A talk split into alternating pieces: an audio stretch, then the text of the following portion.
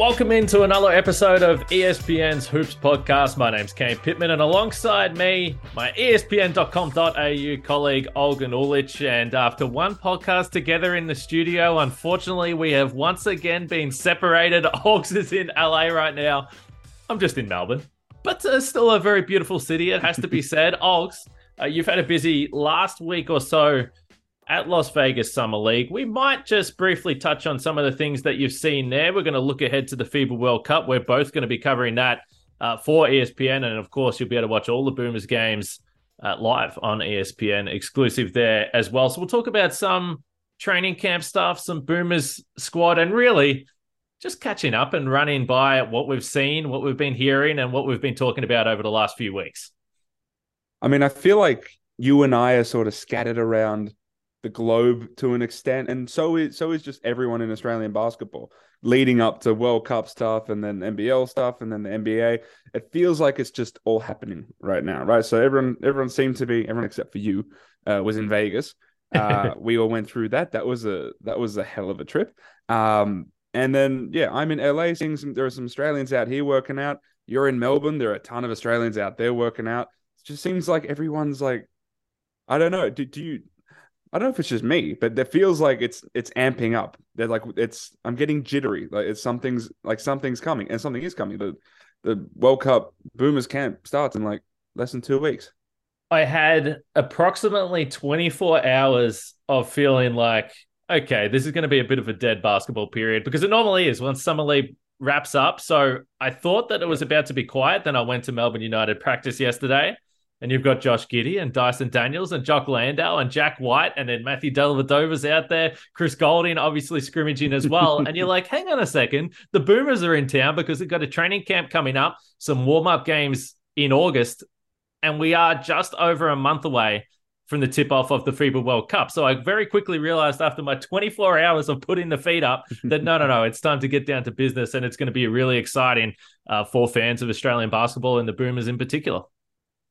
Yeah, so I I did something similar where I came to LA largely just to just to unwind after Vegas because everyone was in Vegas. It was cool to watch everyone, and I head into Jordan Lawley's gym, and first person I see is Alex Toohey working out, new next up for the Sydney Kings, and then Jonah Bolden walks in, so I get a chance to see him work out and and on be on the court for the first time in like three years as well. So I'm seeing all these guys, Venky Jois and other Australians in there too. They did some runs today with Payton Pritchard. Zach LaVine's going to be in there tomorrow, and so just like everyone's just doing something, but I don't I, like that's been enjoyable. But I want to know about the the runs yesterday because it seemed like there was vision sort of like scattering through Twitter, through Instagram of this of these runs, and you know the first one I see, I see Giddey what like a little pick and roll to Landale, and then I see Dyson Daniels with a with a huge block that leads to a breakout, and I see Jack White with a big dunk. So it's like, okay, every, every how is everyone at this?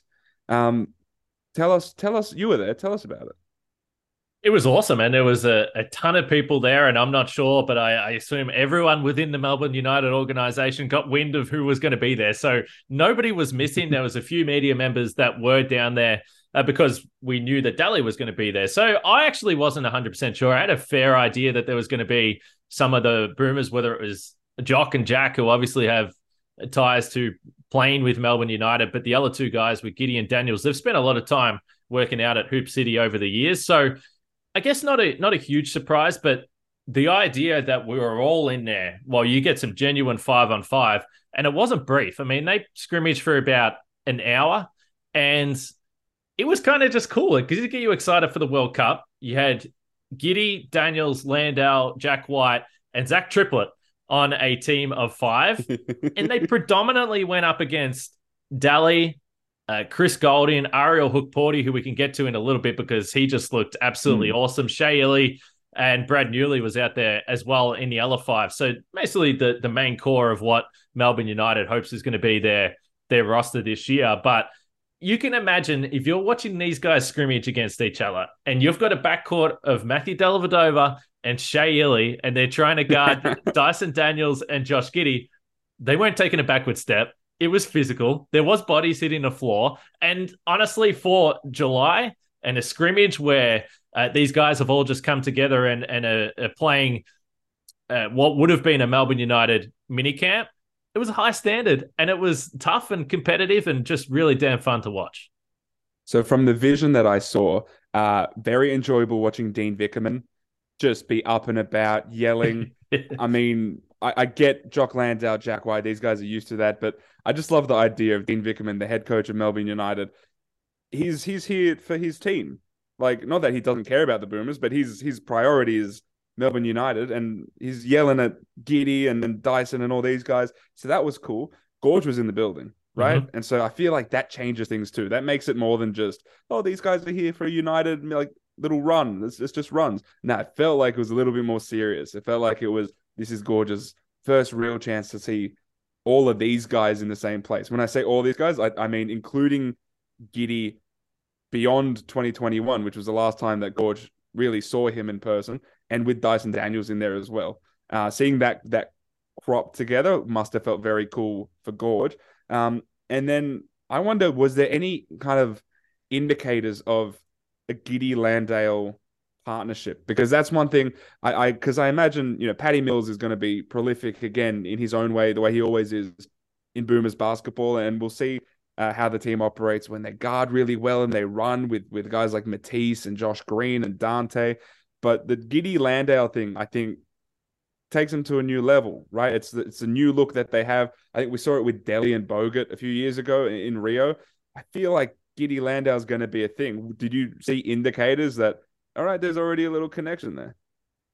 Yeah, Jock Landale setting some heavy screens right throughout this scrimmage, but clearly there was a lot of heavy two man offense with Giddey and Jock Landale. Landale, yes, he was guarded by Hukporti a little bit, but Hook Porty is still getting his win back, so he didn't play at the entirety of the game, and he had a few uh, spells from uh, time to time. And then Landale was probably just too big. I mean, the NBA guys played the majority of the hour, so it probably wasn't a perfect encapsulation of what you think you're going to see at the World Cup, but I think we can lock it in. You know, Landale's going to start. Josh Giddey will start for the Boomers. That's no problem. I found it more interesting Dyson Daniels facilitating a little bit because we saw him at Summer League in a significantly expanded role with the Pelicans. He averaged over six assists per game.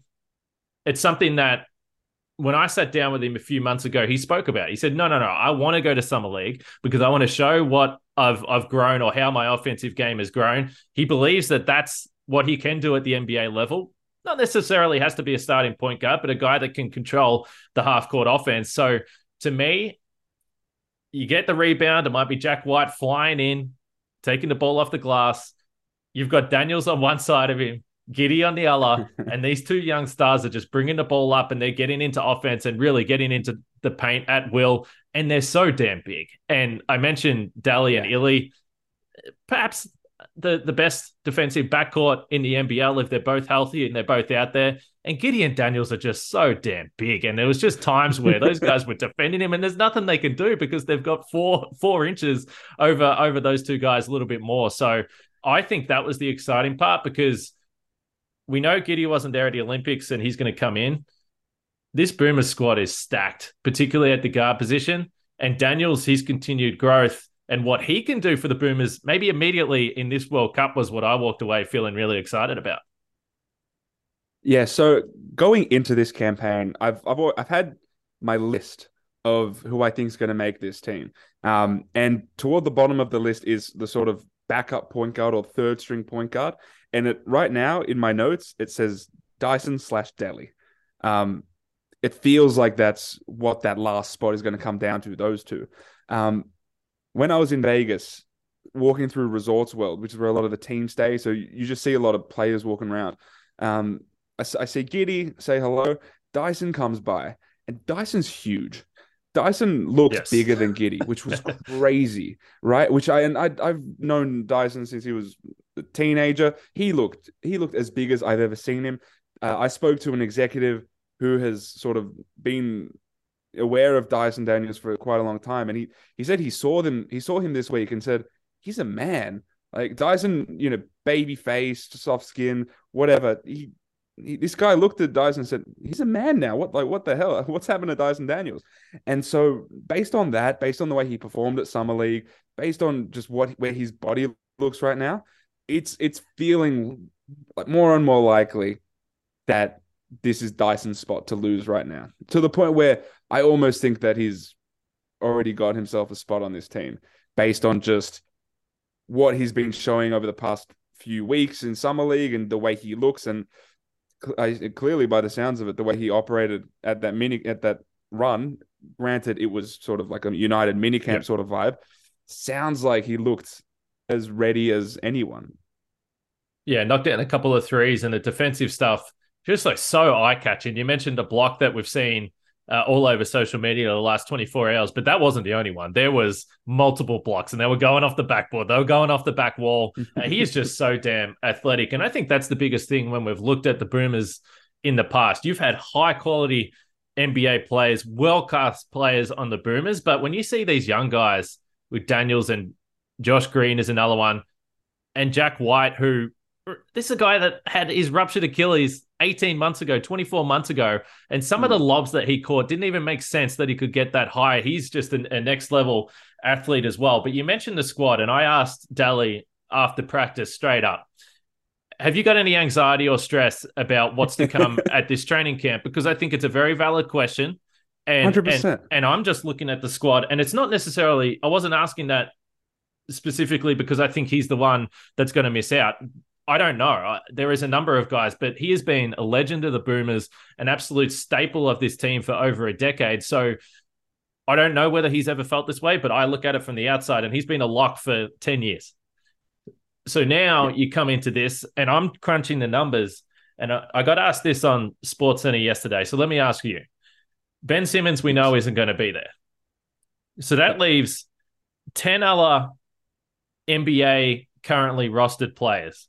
So you got Giddey, Green, Ingles, Landale, Mills, Thybulle, Cooks, Daniels, Exum, and Jack White. So that's your 10.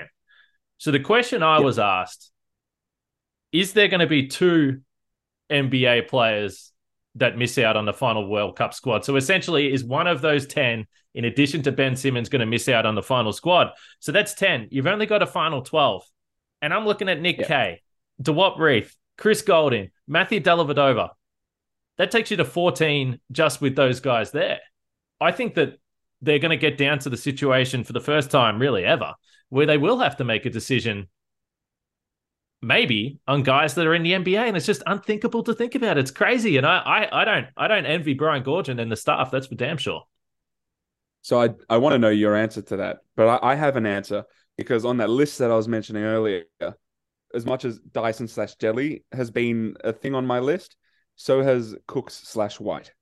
Um, again, just the the feel I get is that there's room for one of those guys because I don't see a world where Nick Kay misses out on this team. I don't see a world where Chris Goulding misses out. Josh Green is in. Dante is in. Granted, Dante may be a question mark just because of the loss of his father recently, but I feel like he'll play. So then it then it comes down to that sort of that energy guy, the the rim runner, the the reason why Xavier Cooks was picked in in that 2019 World Cup team because he just showed out at camp and you know that that energy was something that that team wanted. Jack White brings a similar thing, but with shooting. Xavier Cooks is bigger, uh, has the same sort of defensive versatility. Probably probably a better post player and and maybe finishes better inside the paint. I think it, it's a toss up between those two, uh, and that's just assuming it, does does Duop Reath not make it, and you, you put both of those guys in. I don't think so. I think you need you need that big depth, and I thought Duop Reath was was really solid um, in in the summer league, uh, and and you had a chat with him recently too. So it it feels like either Cooks or White, and whenever I kind of process that in my brain, I think he Goorj can't leave Cooks off off this team, and then I think Goorj can't leave Jack White off this team. So I don't know, but I feel like it's going to unfortunately be one of those two. So I said yes. I, I, said I think that another NBA player will miss it, and but I didn't actually. Did you say who? No, no. Oh, coward, but, coward, cowardly. That's right. But we know. uh, but the the reason why I said that was the guys you mentioned. So to me, if I go back to the Boomer squad in Tokyo, you had Jock Landale, Aron Baynes, Duop Reath. So this is only two years ago and they took three centers. Yeah. Now they're not going to do that. I wouldn't imagine, but I do think that you got to take Duop Reath because you would suggest on paper this is going to be a pretty versatile and flexible Boomers roster, but so I don't think it would be a big role because you expect that Jock Landale is going to play up to 30 minutes a game and then you can mix and match your lineups a little bit if you want. Maybe you do go small depending on the uh, opponent. But I think you have to have a backup five just in case something goes wrong. And maybe it's yeah. health stuff. Knock on wood, that's not the case. Maybe it's early foul trouble. But I think that carrying or going in without a backup five wouldn't make a lot of sense. So I think Duop Reath is there. And then I think Nick Kay is there. And Chris Goulding's the best shooter on the squad. And I, I just think that he still played 12 minutes per game in Tokyo. Not an absolutely major role, but watching the scrimmage yesterday, and I don't think anyone needs to watch Chris Goulding anymore to understand what this man is capable of. But some of the shots that he can get off while being guarded by Daniels or Giddey or whoever it may be is just absolutely outrageous. And I think it's a safety valve you're going to need with the offense. And by the way, he also had the nicest pass of the day, which I believe might have caught uh, social media way, a, a, look away from the top of the perimeter under the basket. It was absolutely beautiful. So I, I think I've always thought, and it's t- it's tough now that I'm crunching the numbers, but I also always thought that Chris Goulding was going to be there as well. That's already 13 guys, yeah. and then we didn't talk about the experience of Delly number 14. So yeah, I, I think that you're going to have to pick a basketball team, and you're going to have to look what makes sense positionally from a basketball perspective rather than just the names which ultimately, if you're Australia, that's exactly where you want to be uh, with the game of basketball and the national team. Yeah. So, two things on Chris Goulding. I think outside of the fact that there is a ton of value in FIBA basketball to have a no leave shooter, uh, even if you play him like seven minutes one game and play him 14 the next and play him, get him a DNP the next game. There's a ton of value in just a version of that. Uh, Chris Goulding is the only version of that on this team, really, outside of the the main prolific guys, outside of Ingles, Patty, Patty those guys. Um, and there's a something that's probably understated and, and maybe not enough people know, but there's a ton of respect for Chris Goulding from those NBA guys, from Jock Landale, from Josh Giddey, from these guys, it, and and that's an important thing to when you when you're losing Aron Baynes, when you potentially might not have Matthew Dellavedova on the team, Andrew Bogut retired, you know that that senior core is slowly fizzling away. And so having someone who was at the rio olympics was at the world was at the tokyo olympics was at the world cup having someone of that stature is really important too and and i know that those nba guys do respect him so that's valuable on the way this team wants to play and you know building a team you know, I I spoke with Goorj recently. That's a chat that'll drop sometime on our ESPN platforms relatively soon. Um, he's really excited to play a really fast style, fast style. Uh, mm-hmm. He likes the idea of this team being long and athletic, playing up and in, and then forcing turnovers and running in transition. And so that means including obviously guys like Thybulle and Josh Green and, and Dante and you know either you know, Zave Cooks or Jack White. But, but like you said, these versatile lineups, I I have a feeling that it'll be largely positionless from one to four. Um, and then potentially from one to five too. If, if Cooks is on this team, it, I wouldn't put it past Goorj to throw out a lineup that has Xavier Cooks at the 5 mm-hmm. Throw a death lineup out there and see what happens. It might be a bit presumptuous to say we might see some Matisse Thybulle at the five two, but I don't know if if they're going to play a funky style of play. Who knows what they're going to do? Um, but yeah, I, I can envision in a game that would matter, Jock Landale getting roughly thirty minutes. You know, put aside 10 minutes for a backup center, whether that's Duop Reath or, or a Nick Kay or one of those bigger fours. I, and I don't see room for another center. And then, yeah. And then I, I, I go back to the Dyson Delly argument.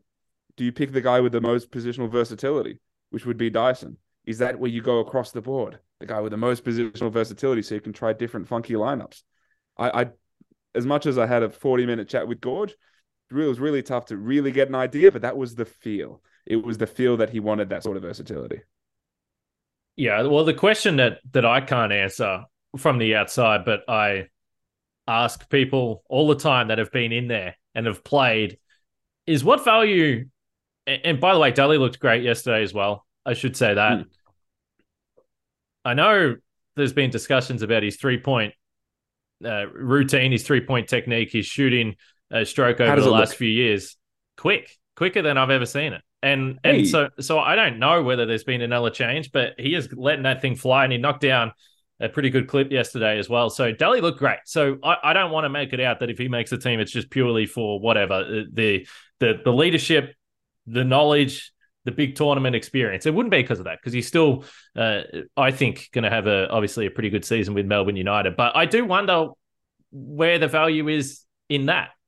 Uh, you've still got Patty Mills, you've still got Joe Ingles, you've got a whole bunch of guys that won the bronze. So it's not like this is the most inexperienced team of all time. But I, I would be curious with the players and Gorgon and the coaching staff what value they place on Delly's experience in the FIBA game and big tournament basketball. Yeah, I I don't know if that'll matter as much because I imagine they're going to be leaning on Josh Giddey a lot for yep. playmaking duties. Um, and I think there's good reason to lean on Dante Exum as well. He's been in those moments as well. He's been in those moments with Partizan. So he's really excelled in as a point guard in FIBA basketball over the past three years. So there's no reason to think he can't do that. So if you're already leaning on Giddey, Patty, Joe Ingles, Dante, I guess you can get some creation if you want out of I don't know, uh, I don't know, Josh Green, or if you if you're playing Xavier Cooks, who is an elite NBL player, so he's shown that he can be elite in the FIBA game. You know, do you need another creator? Is the question. And then if not, is is there such a void in leadership or in sort of veteran thinking that you need someone like Delly? Again, I don't I don't really know Gorgeous thinking from that perspective. From a basketball perspective, he loves he loves athletes. We saw it with the, when he was with the Illawarra Hawks. I feel like we saw it in uh, in Tokyo as well. He loves athletes and he wants to run like that. Um, the other part of it that I think is important to note is that there is no anyone in the Boomers program, from the coach down to the players, have made no bones about the fact that as much as this is a tournament that they want to win and they want to excel in, uh, and they're not treating this like it's anything other than a major tournament, which it is. This is a, a stepping stone toward the Paris Olympics. They want to make sure that they are as best prepared as they possibly can be for Paris. In my mind, that would lean toward picking the guys would more than likely be on that team. And you would imagine that someone like Dyson Daniels is almost a lock for Paris. So why not use this to groom him? They didn't need to do that in Tokyo with Giddey, as much as perhaps they should have, looking in hindsight, um, because they had had two years until the next tournament. Um, it feels like that's the sort of direction that they're going in, and whether they actually follow through with that as far as the selection, they've made it really, really obvious that they are looking ahead toward Paris.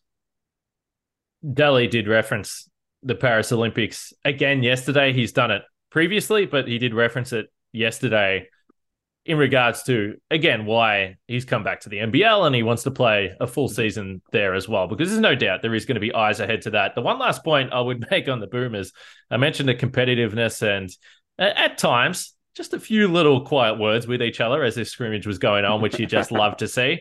But I asked a number of the guys that are going to be at the Boomers training camp just about what they're expecting with the fight and the battle for spots and how tight this is going to be. Yeah, it's going to be on. And we've heard stories over the years about how competitive these camps can be. Um, but I don't think that anyone's entering this uh, with any other idea other than it is going to be a, seriously, seriously high level and high intensity camp there as the guys try and get to the final 12. I also, with this conversation we've just had, I, have had it with a number of people now in regards to the Boomers.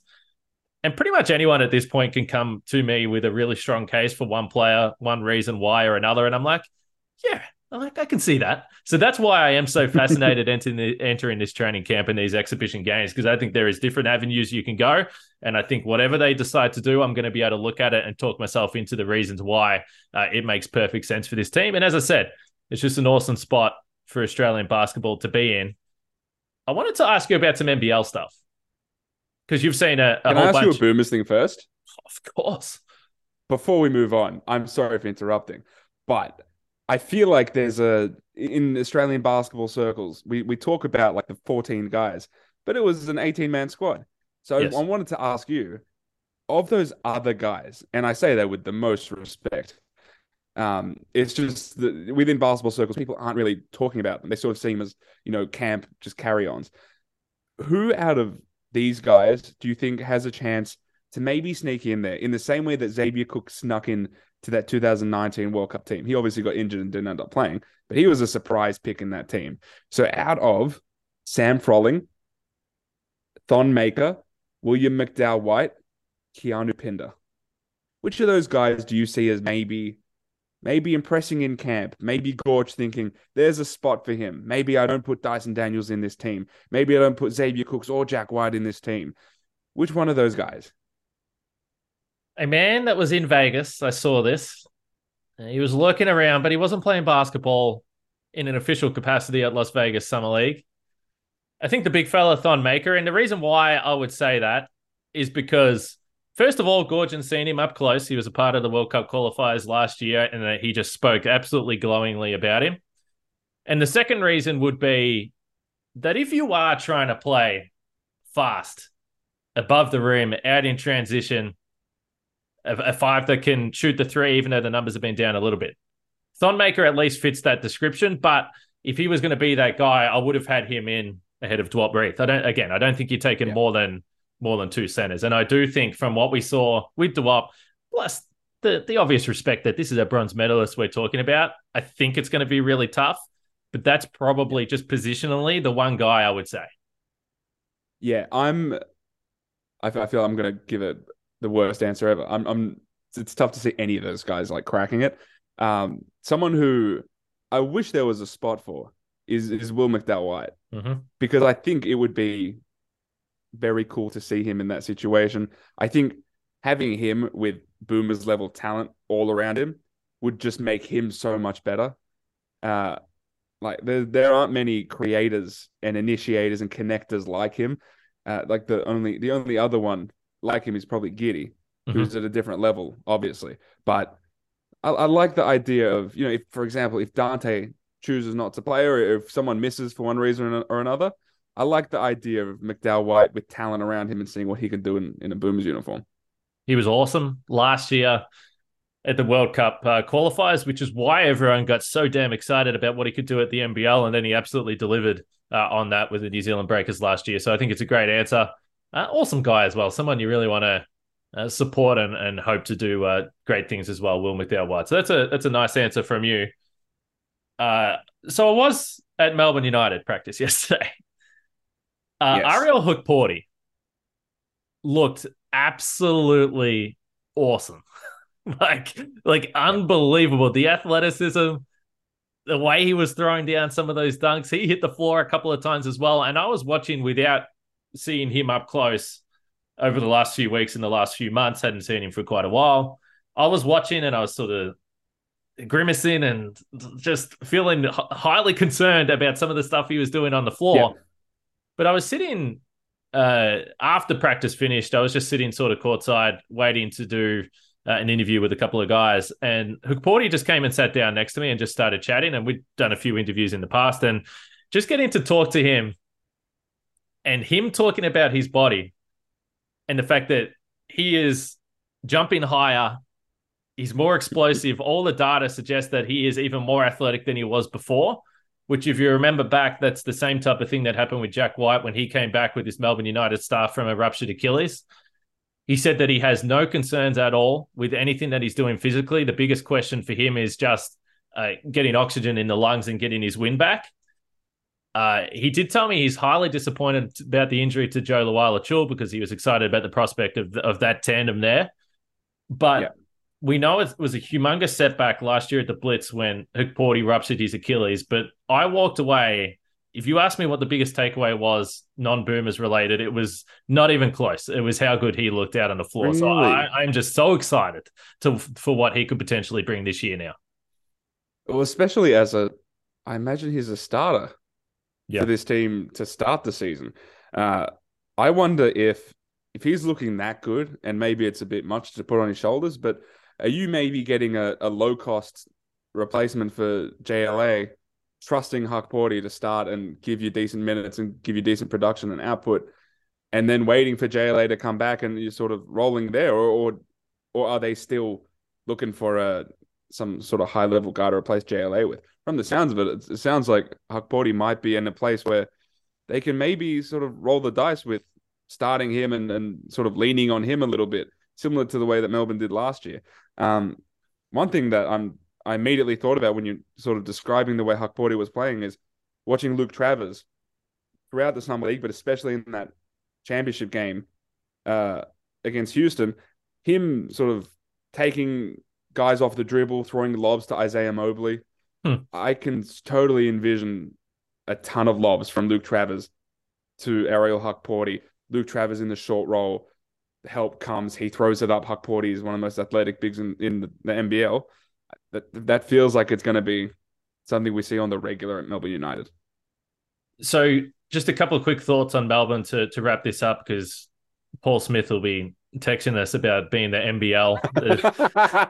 there's, been, there's been so much United talk today, so we're going to tread carefully. I mentioned here. Jonah Bolden earlier. I want to come back Jonah to that. Bolden. I want to come back to those two guys, and we're going to have a, a Yes. greater NBL pod at some point for all those other teams. There's been heaps of stuff going on. Olgun's been covering it Settle down, Paul. It'll be fine.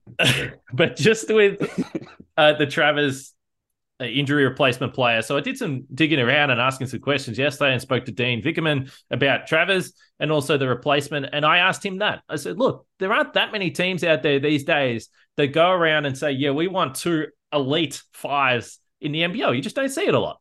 And he said, no, no, we're still definitely looking for a five injury replacement. They feel like they're not in a bad place in terms of being able to get something done there. Uh, but what he did say is it'll be a defensive. So think Marcus Lee last year, a guy that defensively can really hold up well. Uh, they understand they're not going to get an 18 point per game scorer like JLA, but they are absolutely committed to bringing in a five in that injury replacement role to play alongside. And as you pointed to, Olgs potentially behind uh, Ariel Hukporti at the start of the season. I think they're, they're going to want to be careful. I don't think they're going to want to send Hukporti out there 30 minutes a night uh, to start the season, which makes a lot of sense. But I also asked him positionally where he sees Travers, and he said, "No, no, no. He's locked in. He's playing the four. We want to want him to play a role that we've seen guys play similarly." But also floated the idea of some some five, which we did see a little bit at summer league with some super super small lineups. They love what he can do defensively, protect the rim. So I think the combination in terms of rim protection, athleticism, defense with United, with Luke Travers, Porty, reason to be pretty excited, I would imagine. That makes me happy because I did some broadcast stuff for the NBL over summer league, and I said the one thing I'm excited about is I saw Luke Travers play a bunch of five in summer league, and it would be really funky for Dean Vickerman to play him at the five, put a bunch of shooters around him. The versatility of that team is super interesting. They can like Tanner Krebs is big, can shoot it. You got Chris Goulding, you got Shea Ili. Flynn Cameron is someone who they can't they can't speak highly enough of Mm. out of Melbourne United. You can put a bunch of these dudes around Luke Travers and just run and just play through him. And, and there's just so much shooting around him potentially with a lineup like that. That makes me very happy. And I like that that that is something that Dean Vickerman is thinking about at this point. You know, start throwing that out there. JLA injured gives you a chance to experiment a little bit. Luke Travers at the five could be so much fun. It'll be fascinating. Delly, Ili, CG, Travers, Hukporti, not the greatest floor spacing. I'm not sure if that's the five they end up going with, but defensively, I mean, geez, they are they are back to Melbourne United of in terms of uh, defensive uh, personnel that we've got to know under Dean Vickerman. All right, let me ask you about Jonah Bolden and, and Alex Toohey. Then you saw those guys. You said you've you've been up close. We've seen a, a few little clips on social media. Uh, I know it's hard with these workouts. It's not like you can often take a lot away from that, but uh, I assume that you've spoke to those guys. What can you give us? So I'll start on Jonah. Jonah Bolden is so interesting. Uh, I, I watched him work out two or three times for an extended period of time. Uh, the two things that stood out: the jump shot hasn't gone anywhere. Yep. It was on. It was absurd to me watching him. Uh, not just not just with like the catch and shoots, but just guys up and in him, and him being six. I, I don't know how big six nine six ten. He he looks. I feel like he's he looks bigger than his list. I think he's listed at six eight, but he's big. He is long, and he just rises up over guys. Uh, so that was really cool to see. The fact that that jump shot after three years of not playing pro basketball really hasn't gone anywhere. Hmm. What has gone somewhere, at least for now, is that sort of pop. He doesn't have that explosiveness, that athleticism that we used to see from him. Um, that pop just isn't there yet, and that is an absolute rust thing. Uh, I spoke to him. He says that reps with reps and with uh, getting his mobility back and with training a bit more, he will get that pop back. And he, he's still dunking, but he was uh, an above average athlete in the NBA, I think, and he's just not at that point right now. Um, it is helpful that the Sydney Kings have Jalen Adams and DJ Hogg and, and a really talented team yes. around him. So they have the flexibility to allow him to sort of get where he needs to be athletically and physically. But that is something that is important to note. I don't think he's going to be some athletic monster the day he steps on an NBL floor. From a skill set perspective, I think he has that. Uh, when it comes to Toohey, I said this when he first signed. He is way bigger than you think he is. When you're next to him, he's he's every bit of six eight. Uh, the other thing is he's a wing. Uh, there is a sense that he's you know a four three in the NBL, and then that would translate to being a three four in the NBA. Uh, it seems like he is locked in, and the Kings are locked into playing him largely at the three. Um, there is a non-zero chance that he starts at the three for the Sydney Kings. There's there there'll be a, some sort of fight for that. I imagine it'll include Alex Toohey, Jaylin Galloway, potentially Angus Glover, depending on which lineups they want and, and different combinations. But the jump shot looks real. Uh, he does need to. There's he doesn't have that pop either, but that's that's more of a youth thing. Uh, but his frame is is bigger than you think it is. He is tall. He can really shoot it. His touch around the rim is great. There's there's a lot to like there. And if he sort of, I was speaking with Jordan Lawley today, if he gets that sort of explosiveness, if he's able to work on his pickups and and learn how to sort of use his like athleticism and leverage a little bit better, then that's an NBA player sooner than later. Um, both are just super unique, big pieces for the Sydney Kings. They're very, very exciting. I think... rambled there. I know. No, no, it was beautiful. And if you think that, I was just thinking as you were talking about Alex Toohey as well. If you think that the conversation we had over the first 15 minutes of this podcast regarding the Boomers is going to be difficult, it's going to be getting even more challenging as the years go because these guys yep. just keep uh, coming. And we know that there is a whole host of young stars potentially uh, coming through the ranks over the next few years as well. Uh, let's look to wrap this up. But I, I, always like to give you an opportunity. No other NBL musings for the listeners that you need to throw out there? Depends when this is dropping. Yeah, hopefully ASAP. What are we recording this Thursday morning around 11 a.m.?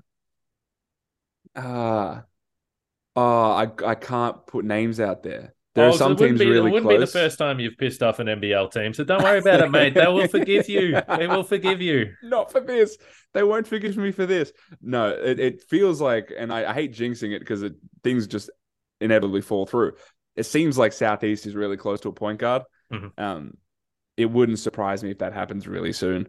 Uh, I'm just waiting for the go ahead. But as soon as they've they've been through this before, they were really close to a shooting guard early in the summer league, and then I hear midway through summer league that oh, a team in the ACB came in and, and we're back to square one. So it's like, oh no. So that stuff does happen. This feels more positive than that situation, and so I, that they feel close. Sydney Sydney Kings are really close on, on their import shooting guard as well. Uh, outside of that, I got nothing. I, I heard earlier in the week that Perth was really close on their four man, uh, but I haven't heard anything since. They were the team that there was a lot of smoke about with regard to Duop Reath potentially mm-hmm. returning to the NBL. Um, but that that was shut down really quickly to me. So I, I don't think that's the thing that's going to be happening. Um, that's really all I've got. I feel like I feel I feel bad because I, I gave you a whole lot of nothing just there outside of oh teams are really close to signing guys. That's all I got. No, no, we love it. That's a nice little tease for uh, NBL fans as they listen to this podcast. And I'll give you one last opportunity. Tommy Greer's not listening to the podcast, mate. You can, uh, if you want to. Say I can't. Okay, all right. I'm not all, I can't do it because if it doesn't happen, I feel bad, and then it's like no. But also, like I'll, I'll let them do their job first. All right, let's wrap this show up. Uh, loaded slate it was today on this podcast because uh, there is a lot of excitement building for the FIBA World Cup. As I mentioned, of course, you'll be able to watch all the Boomers games live on ESPN, and uh, you'll see both myself and Olds uh, getting some sure. stuff done there for the World Cup as well. We're both really, really excited in the lead up there. Uh, with all the Boomers stuff going on, and uh, also a whole host of Aussies doing great things over in the WNBA. The basketball never stops. Go to espn.com.au for all the latest. And for Olgs and myself, we'll leave it there. We'll be back sometime very soon. Bye, everyone.